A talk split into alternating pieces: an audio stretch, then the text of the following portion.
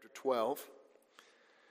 And uh, we'll begin reading in verse 10. So let's stand together as we read that, Genesis chapter 12 and verse 10. It says, And there was a famine in the land, and Abraham and Abram went down into Egypt to sojourn there, for the famine was grievous in the land. And it came to pass when he was come near to enter into Egypt, that he said unto Sarah his wife, Behold now, I know that thou art a fair woman to look upon.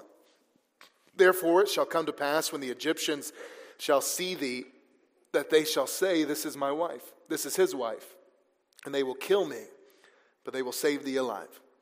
Say, I pray thee, thou art my sister, that it may be well with me for thy sake, and my soul shall live because of thee. And it came to pass that when Abram was come into Egypt, the Egyptians beheld the woman, that she was very fair. The princes also of Pharaoh saw her and commended her before Pharaoh, and the woman was taken into Pharaoh's house, and he entreated Abram well for her sake. And he had sheep and oxen, and he asses, and men servants, and maidservants, and she asses, and camels. And the Lord plagued Pharaoh and his house with great plagues because of Sarah, Abram's wife. And Pharaoh called Abram and said, What is this that thou hast done unto me? Why didst thou not tell me that she was thy wife? Why saidst thou, She is my sister? So I might have taken her to meet a wife. Now therefore, behold thy wife, take her and go thy way. And Pharaoh commanded his men concerning him, and they sent him away and his wife and all that he had. Let's pray. Lord, we love you. God, we thank you, Lord, for the day you've given us, for the privilege that it is to serve you, to be under your word tonight. Lord, bless this service. Be with me as I preach. I this in Jesus' name, amen.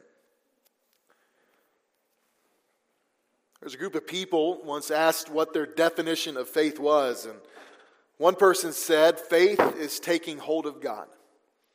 Another person said, Faith is holding on to God.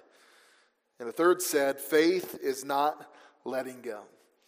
And all three of those things are true concerning faith. And we look at Abraham and his life, and we just looked at the beginning of chapter 12 last week, and we saw that God promised Abram and we see he clearly received the promise of God in his life, and God told him, I will bless them that bless thee, curse them that curse thee. There were going to be a lot of things happen for Abram uh, because of this new promise of God, and there was a guarantee given to him. It wasn't, I'll do this if you do this. It was, I'm going to use you to be the father of many nations. I'm going to, I'm going to use you. I'm going to bless your people. And now we see his first trial come. You know, Abram was given this guarantee by God of blessing. He's given this guarantee of God by his presence. And with that guarantee, Abram didn't know God as much at this point in his life as he did in the middle of his life or the end of his life. But what was needed from Abram was faith to do what it is that God told him to do, and faith that God was going to be a God that kept his promises. And we, and we look at Abram in this point in his life, and he was not a perfect man. He was a sinful man, just like we are. And Abram, at this point in his life, is learning how to have faith, and he's learning who his God is each and every day more and more. And, and, I'm thankful tonight that the Bible doesn't hide the sins of man. I'm thankful that as we look at the Bible, we don't just see a book of perfect people that did everything that God told them to do at the time that God told them to do it. We find people just like us that made mistakes, that had the promises of God just like we do, but didn't always have the faith God uh, asked of them or they, that they should have had in God. And there, there really, as we look at the world at this time, there wasn't too much of a spiritual worldview. You know, his response to God in this, this chapter of his life was was one of a person that really didn't know God very well. And, you know, he had recently left idolatry. He's learning to trust his God in his life. He's learning his faith. He was driven by his own appetite, by what he thought was right. And he's still on this journey from unbelief or lack of faith to faith.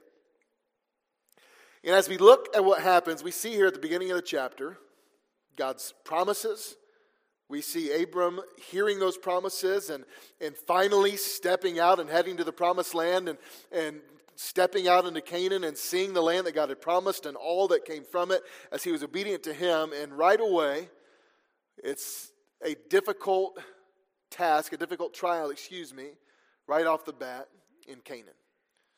So as we look at this trial there in verse 1, in verse 10, excuse me, it says, And there was a famine in the land. If you look there at the end of that verse, it says, For the famine was grievous in the land. He's arrived at Canaan. He's lived there. He's pitched his tent. He's where he needs to, where he needs to be. He left everything behind from where he was there in Ur, and he's now there in Canaan, right where God told him to be. And God said, I'm going to bless them that bless thee. I'm going to curse them that curse thee. I'm going to make of you a great nation. Your name's going to be great. All the families of the earth are going to be blessed. And then famine came.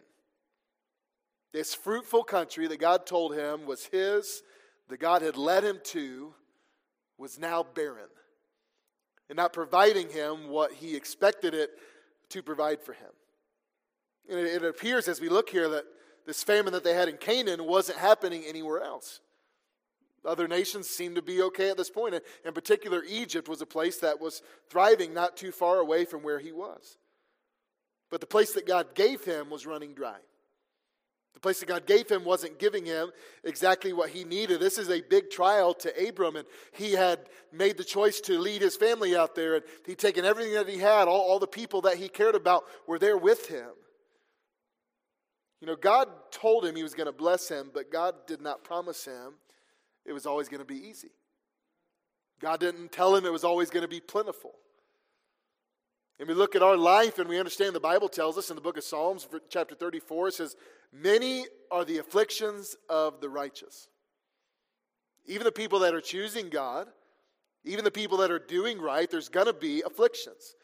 There's going to be trials. There's going to be difficulties. We look at 1 Peter chapter 4, verse 12. He says, Beloved, think it not strange concerning the fiery trial which is to try you, as though some strange thing happened unto you.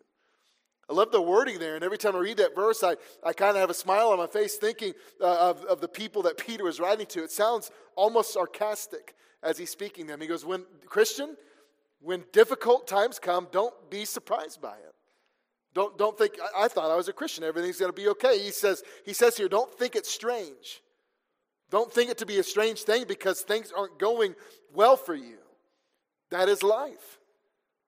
God hasn't promised us that it'll always be easy. God hasn't promised us that there will not be any trials or there will not be difficult times. So, what we need to do is expect trials, expect temptations. I don't think there's anybody in here since they've been saved that hasn't had a hard day. I don't think there's anybody in here that hasn't had a temptation lately. Don't be surprised when they come. Sickness is going to come trouble at, at, at work, conflict. Something's going to go wrong with your house from time to time. Your, your children may need some help or some extra attention, or that you may struggle as you're, as you're just burdened to be the mom or dad you need to be. There's going to be car troubles. Going to be a hard time at, at, at, at with uh, friends, family. Afflictions are going to come. Don't be surprised when they do. So the question is not are, are difficulties going to come, but the question is how are we going to respond when the difficulties come? Now, the book of James, chapter 1, verse 12, it says, Blessed is the man that endureth temptation. For when he is tried, he shall receive the crown of life which the Lord hath promised to them that love him. So it doesn't say, Blessed is a man that doesn't have temptation. It says, Blessed is a man that endureth temptation. So we need to understand temptations, trials are going to come, but how are we going to respond? You look at Abram in his life here, a great, a great famine came, a great trial came, a great time of uncertainty came. What was his response in this trial? Well, the first thing we see he did is he took things into his own hands. We see, we see this great change of direction for him. So we, we see there in verse uh, 7, 8, 9, Abram was there in Canaan, exactly where God wanted him to be. And it says he journeyed going on still toward the south. He's there in the southern part of Canaan. He reached where he needed to be, and now there's a great famine in the land. And Abram sees it's a little difficult. His cattle's not doing so well. His, his wife is hungry. He's hungry. He's looking at uh, the future. It doesn't seem too bright. He's not sure how he's going to make it. So, what does he do? Does it say he prays to God and asks him for help? He builds an altar and he begins to ask God to help him. What does he do? It says there in verse 10 And Abram went down into Egypt to sojourn there. He left the promised land that God gave him, and went to Egypt. We know a little bit about Egypt. We understand later on in history what it was like. It was really no different here at this point. Idol worship, many false gods, many wicked acts going on in that place. Where did Abram come from before this? A thriving place monetarily, a lot of crops, a lot of good trade going on. But it was a place full of wicked acts, wicked living, idol worship. And he goes from where God told him to go, where God promised him he would bless him, to a place just like where he went from, came from before. You know, when a believer leaves Canaan, the place of victory and blessing, to go to Egypt, the world, it will always lead us down. He left the land of promise that God had for him, and the land of Canaan represented God's best for Abram, where God wanted him to be. It was where he was supposed to be. And I want to tell you tonight there's no place more precious than where God wants you to be. We look at Joseph and everything that Joseph went through, and we could look at his life and think, wow, what a hard life he had. Falsely accused of things, put in prison, sold into slavery, beaten by his own brothers, lied about, never, never looked for. All the things he went through. And at the end of his life, he said there in Genesis chapter 50, But as for you, you thought evil against me, but God meant it for what? Good. Abram had this horrible thing happen in his life. But I can't help as we read this to think maybe God had something great for Abram at this, this early stage in his walk of faith with God in terms of provision. But Abram never got to see it because as soon as the famine came, he left and went to Egypt. You know, I, I think about hundreds of years later with the Israelites there in Egypt as they, as they escape and God let them go through the plagues and all that He did. And what happens when they get to the Red Sea? The enemies behind them approaching them. The, there's, there's other nations there to the north. Their only choice is to be killed there or to somehow miraculously be able to cross a great body of water. And what happened? The Red Sea parted. They get a little, little ways past that. They grew thirsty, and God gave them this bitter water that they were a little surprised by, and he made it sweet. Later on, he gave them food, provision in the wilderness. What do you think God would have done for Abram if he would have just simply asked? And, and as we look at that in, in terms of us tonight, what blessings, what power or work of God have we missed out on because we left a place of victory for the world? or we fled in a trial to take things into our own hands or to find our own solutions instead of having faith in the God who has led us to that place. Abram, Abram missed out. He left the land of promise. He missed a great opportunity for growth in his life. I want you to look at 1 Kings chapter 17. You know, this famine in Canaan was not a punishment for sin. Abram hadn't done anything wrong to this point that we know of. It, it was most likely, it was rather a test of faith for Abram. Abram left God's best and ran away from God's test. I want to tell you tonight real faith will always be tested. We're here in 1 Kings 17 and we see the story of the widow of Zarephath. There was a famine in the land at that time. This woman was uh, almost out of uh, meal. She was almost out of the oil that she needed to uh, be able to survive. And Elijah knocks on her door because God told him to. And he asks this widow to give him the last of her meal and to use the last of her oil to make him some bread. And what did he tell her? He says, If you do this for me, if you make me meal first, give it to me, not for you, not for your son. Let me eat it, and God will provide. She acted in faith, and what happened? God blessed and she had as much oil as she needed, she had as much meal as she needed, until, as the promise was, until the rain finally came back again and the famine was over. You know, Abram chose uncertainty of Canaan over the abundance of Egypt. And as we look at our life, stay there in 1 Kings. We're going to read a verse here in just a minute. When testings of faith come, Are we determined to trust God, or are we going to run and take things into our own hands? You know, we don't, we don't know what he missed, but as, we, as we're going to look at the rest of the story in just a moment, we're going to see there was plenty of problems in Egypt for him. He went to the land of plenty, and there was trouble there.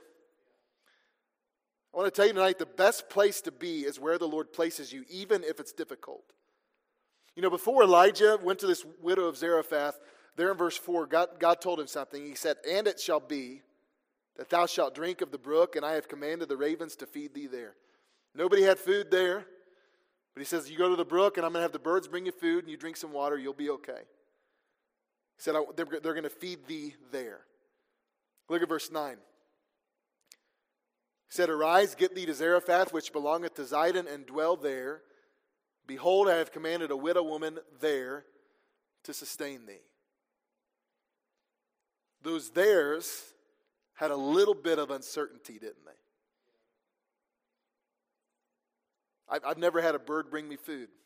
I don't know if anybody here has. Yeah, there you go.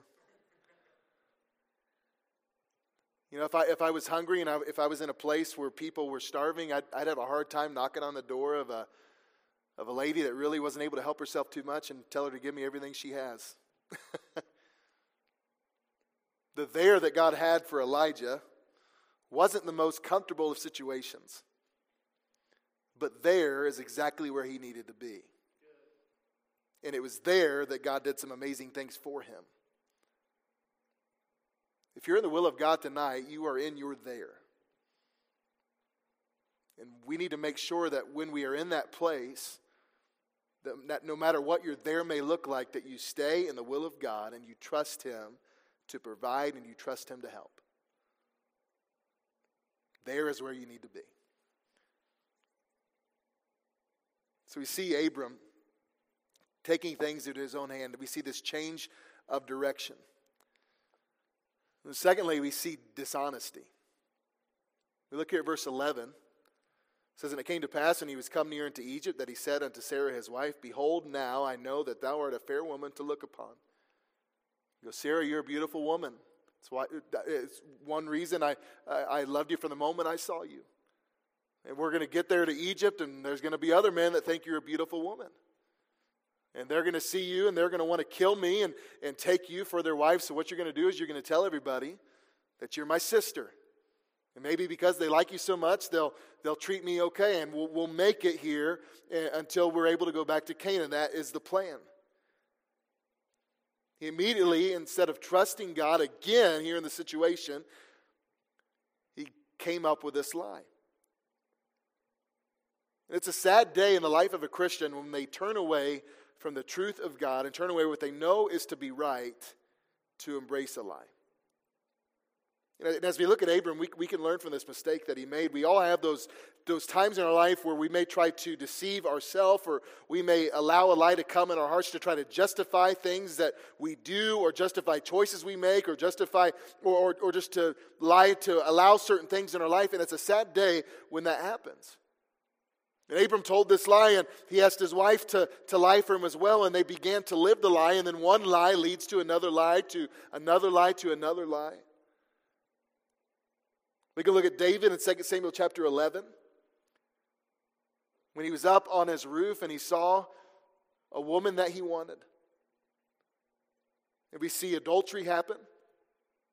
Then we see a cover up where he makes it, uh, he, he tries to get his soldier to come home and they can, they can spend the night together and because she's, uh, she has a baby. Trying to cover it up that way, that man had integrity and decided not to do that because the battle was still going on. And then we see him sent to the front lines and David ended up murdering him. The lie continues to a point to where the prophet Nathan comes to David to tell him of his wrongdoing, and David did not understand it until he was pointed at and told to the face of the wrong he'd done. Those lies led to more and more and more lies to where he had deceived his own self. If we look at Abram in his life, Abram believed the lie.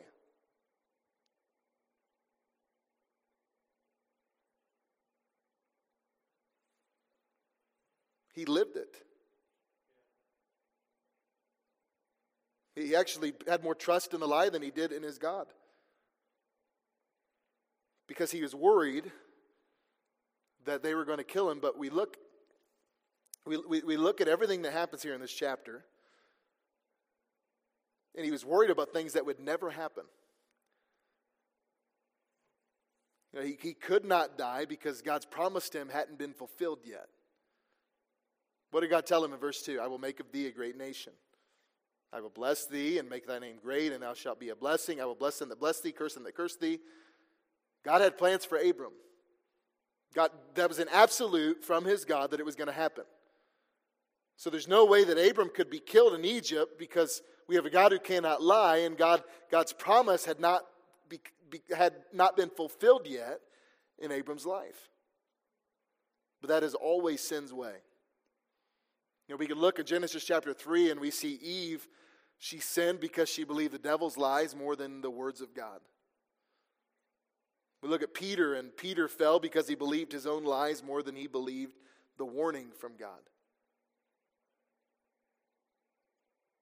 We see this wrong direction for Abram. We see the lie that, that came from him. And the other was the other decision he made is he just he just forgot God.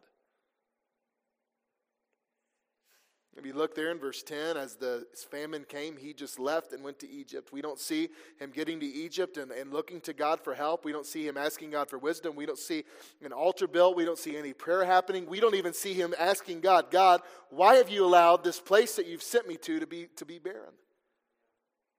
He just left.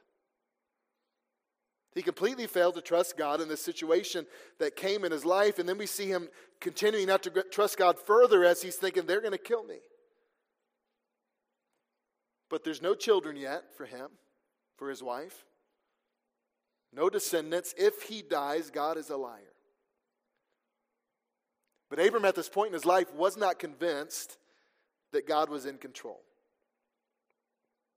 There's no faith in God's promises. All there is is doubting.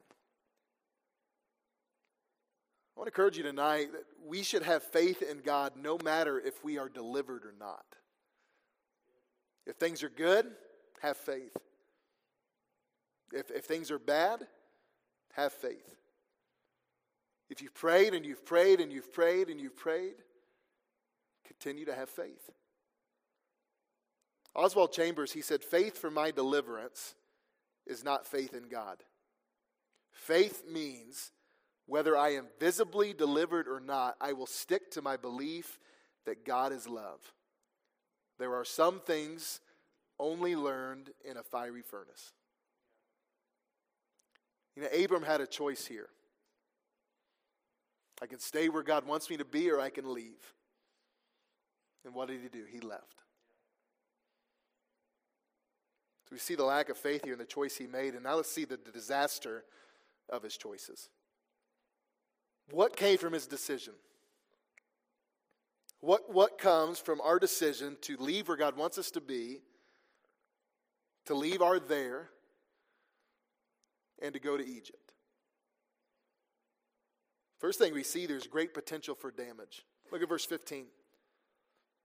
The princes also of Pharaoh saw her and commended her before Pharaoh, and the woman was taken into Pharaoh's house.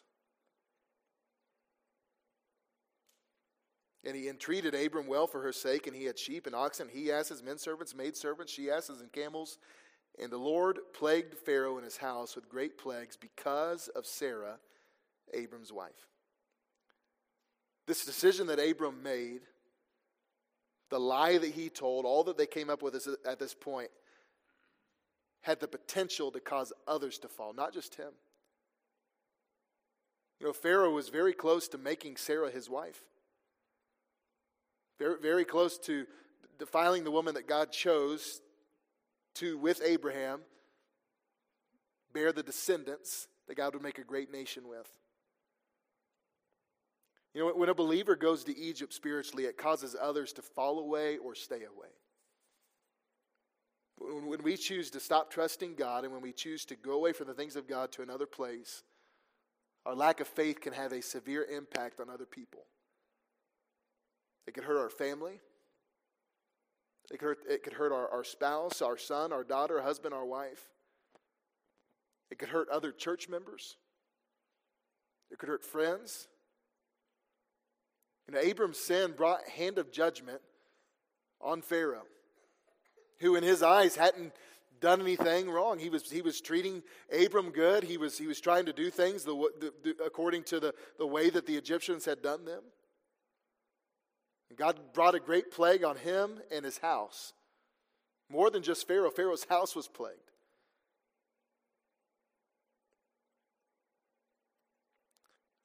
It would be a shame if our sin caused someone that we care about to never live for God. There's great potential for damage to happen. Luckily, too, not too many things did for Abram. But it not, it not only had great potential for damage, but it left a bad testimony. After, the, after this happens, Pharaoh didn't think he was doing anything wrong, and all of a sudden there's a plague in him and his house. And verse 18 it says, And Pharaoh called Abram and said, What is this that thou hast done unto me? Why didst thou not tell me that she was thy wife? Why saidst thou, She is my sister, so I might have taken her to me to wife? Now therefore, behold thy wife, take her, and go thy way. Get out of here.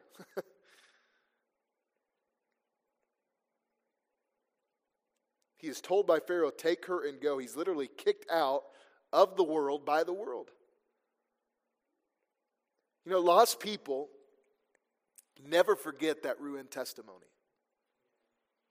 You know, they may not remember or recall the good things you said or the good works you did, but they will never forget your failures. We can look in the Word of God. What, what gets more airtime for the life of Peter? His preaching at Pentecost, where, where thousands of, were saved, or his denial of Jesus? What about David? I, I love the story there in the cave where he chose not to kill King Solomon, King Saul, excuse me. Does that get more more talk for David or David's sin with Bathsheba? Instead of bringing the light of the one true God to the darkness of Egypt, Abram only brought more darkness. He, he wasn't a light, he wasn't uh, the salt as we look at in the New Testament that he should have been. You know, when we leave Canaan to go to Egypt, we cannot be what God has called us to be. And it's a tragedy when believers leave the world worse off than it was when they found it. I just read this today. Gandhi, he said the reason he never became a Christian was because of other Christians. Turn, to Matthew chapter 5. Matthew chapter 5. When we leave Canaan, when we walk out of Canaan and into Egypt, we cannot be what God has called us to be. And we look in Matthew chapter 5. What has God called us to be? Matthew chapter 5, verse 13, it says, Ye are the salt of the earth. But if the salt have lost its savor, wherewith shall it be salted? It is thenceforth good for nothing but to be cast out and to be trodden under the foot of men. Salt is supposed to have an impact on whatever it's used with. And if it doesn't impact the food you're tasting, if it doesn't preserve the things it was intended to preserve, it, it's no good. It needs to be tossed out. The Christian that's not having an impact on the world is no good, isn't doing what it was intended to do. Verse 14 Ye are the light of the world. The city that is set on a hill cannot be hid. Our light is supposed to make a difference in the world. Neither do men light a candle and put it under a bushel, but on a candlestick. If you put the light under a bushel, it's not doing any good. What, does the children's song say? Hide it under a bushel? What? No. And it giveth light unto all that are in the house. So, verse 16 Let your light so shine before men that they may see your good works and glorify your Father which is in heaven. That's what we're supposed to do salt and light, making a difference, having an impact. But it's a tragedy when believers leave the world worse off than how they found it. Don't need to stop. You know, Joe DiMaggio, late in his career, The Yankees were comfortably in the pennant race, and he was asked why he continued to play every day and play so hard. And he said this He said, Because there might be somebody out there who's never seen me play. And for the Christian, we should live every single day as if someone will see Jesus who has never seen him before. We should live every single day as if someone will never see a Christian again in their life, to keep our testimony, to be salt, to be light. You know, we see Abram's choices here, and it's, it's not a great look for him this early on in the story of Abram. The first testing that came along in his life was not to go to God, but to go to Egypt. But as we look at this story, we see, we see Abram's mistake. But we also learn something about God. And even in his disobedience, even as he left where God wanted him, God was still faithful. Look at all these choices he made. He left Canaan. He lied to the Egyptians. He forgot God's promises. God could have wrote him off at that moment. And as we, as we read this story, the end of the life of, of this man named Abram, we could have learned from this mistake and continued on the story another way. But what did God do? He protected him, protected his wife, he blessed him. Let's see, what does it say here?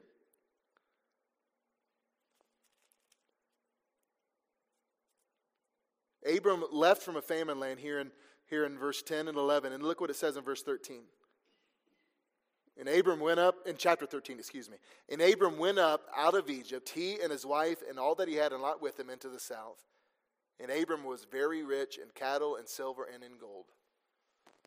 That wasn't the case before he went to Egypt. Everything that Pharaoh gave him, he left with. God, God blessed him even when he was out of the will of God, even when he was doing something that God did not want him to do. He was very rich. Those promises God made to him, not too long before, those remained. So I want to tell you tonight that God is worthy, God is faithful, and he is worthy of our trust. You know, Abram got into a terrible bind because of a lack of faith, but God still blessed him. Abram chose not to trust God at this point in his life, not to even ask God for help, and God still blessed him as he made mistake after mistake after mistake. After he almost ruined everything, God still blessed him. And what did he do at the end of this? He learned that God was in control at all times, and he needed to trust God no matter what, and that's exactly what we need to do. If you're in a trial tonight, trust God. Maybe you're in a situation tonight and you don't see a way out. You don't understand how this can turn out good for you. Remember his promises. There may be someone here tonight that's tempted to go to Egypt and to get what they need. Understand the consequences of that and then trust that God's way is better. Let's look at Genesis chapter 26. We're, we're almost done here, just a couple more minutes. Genesis chapter 26.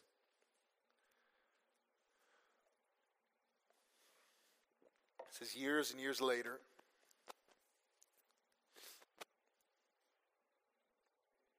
We're in the life of Isaac now at this point. It says in chapter 26, verse 1 And there is a famine in the land, beside the first famine that was in the days of Abraham. A famine in Canaan, just like there was years ago for Abram. And Isaac, Abraham's son, went unto Abimelech, king of the Philistines, unto Gerar. And the Lord appeared unto him and said, Go not down into Egypt, dwell in the land which I shall tell thee of. Don't make the same mistake your father did, just stay here. Sojourn in this land, and I will be with thee, and will bless thee. For unto thee and unto thy seed I will give all these countries, and I will perform the oath which I swear unto Abraham thy father. And I will make thy seed to multiply as the stars of heaven, and will give unto thy seed all these countries, and in thy seed shall all the nations of the earth be blessed. Isaac was about to make the same mistake his father made, and God came and he said, Stay here, I'll take care of you. Stay put and trust my promises. You know, in the end, Abraham learned to trust God. And that's exactly what God reminded Isaac of as you're still there in Genesis 26. We look at Abram here in chapter 12. We see his mistakes, we see what he did. How could God possibly ever view Abram highly again? What does it say there in chapter, verse 5? Because that Abraham obeyed my voice and kept my charge, my commandments, my statutes, and my laws. God, in his grace, kept every promise and used Abram just like he said he would. So trust God and his promises. G. G. Campbell Morgan was a, a great man of God, many books, commentaries, many quotes from him. But he was a young man and he, he visited two elderly ladies each week and he would read the Bible to them. And he read Matthew chapter 28, verse 20, where it says, Lo, I am with you always, even unto the end of the world. And he looked at those women and he said, Isn't that a wonderful promise? And one of the ladies looked at him and she said, Young man, that is not a promise, it is a fact. I tell you tonight, all of God's promises are fact. If God has told us in His Word what He will do, we can trust He will do it. So trust God, trust His promises, and understand His will is the best place, even when we can't see how things could possibly turn out good for us. God's promises remain, He will provide. We need to trust Him. Every head bowed, every eye closed. Abram left Egypt and he, he went back to the southern portion of Canaan. And we, we look there at the next chapter. We'll see it next week. He left, he went exactly where God wanted him to be, and God blessed. But where are you tonight? Are you in Canaan? Are you positioned in the place where God's blessings will be there? Do you have that victory? Do you, uh, do you have a testimony to the fact that your God is good, or have you gone down from Egypt? All it takes for us to get to Egypt is a little bit of compromise here and there. And before we know it, we are miles away from God in a